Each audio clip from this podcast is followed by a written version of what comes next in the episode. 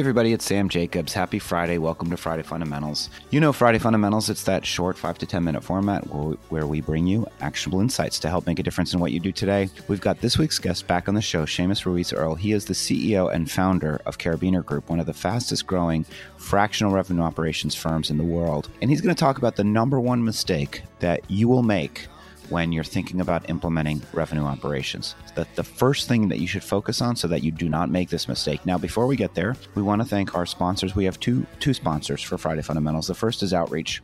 Outreach triples the productivity of sales teams and empowers them to drive predictable and measurable revenue growth by prioritizing the right activities and scaling customer engagement with intelligent automation. Outreach makes customer-facing teams more effective and improves visibility into what really drives results. We're also sponsored by Pavilion. Pavilion is the key to getting more out of your career. Our private membership connects you with a network of thousands of like minded peers and resources where you can tap into leadership opportunities, professional development, mentorship, and other services made for high growth leaders like you. Make sure you take advantage of the Pavilion for Teams corporate membership and enroll your entire go to market team in one of our industry leading schools and courses, including Marketing School, Sales School, Sales Development School, led by Kyle Coleman, and Revenue Operations School. Unlock your professional potential.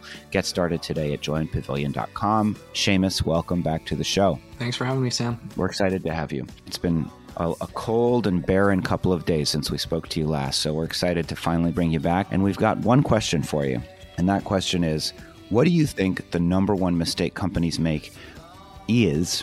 What is the number one mistake companies make when they implement revenue operations? And another way of saying this, where should they start? They need to start by not thinking about the now, but thinking about the six months and the 12 months and the 18 months from now. That is the most critical thing that they can do because realistically, in today's blistering pace of growth, whatever solution that you put in place today, if you don't have an eye towards the future and you don't have an eye towards the growing pains, and you don't have a blueprint ultimately for where you want to go and how you want to get there, the system that you spend all of this time, all of this money developing for something that you're facing today is not going to be relevant in that time frame. And so what you need to do is focus and set a foundation, a strong foundation off of which you can grow and scale your systems, your processes, and ultimately your team uh, to ensure that as you face those critical inflection points, you're well prepared to, to tackle them. How do you set the right foundation, in your opinion? In my opinion, it's uh, setting the goals of the organization. Do you want to have a low time to close? Do you want to minimize your customer acquisition cost? Do you want to scale your headcount by hundredfold? Right? Set out whatever it is that your goals are, and then backfill into your tool set and your ecosystem of, of, of technology platforms from there.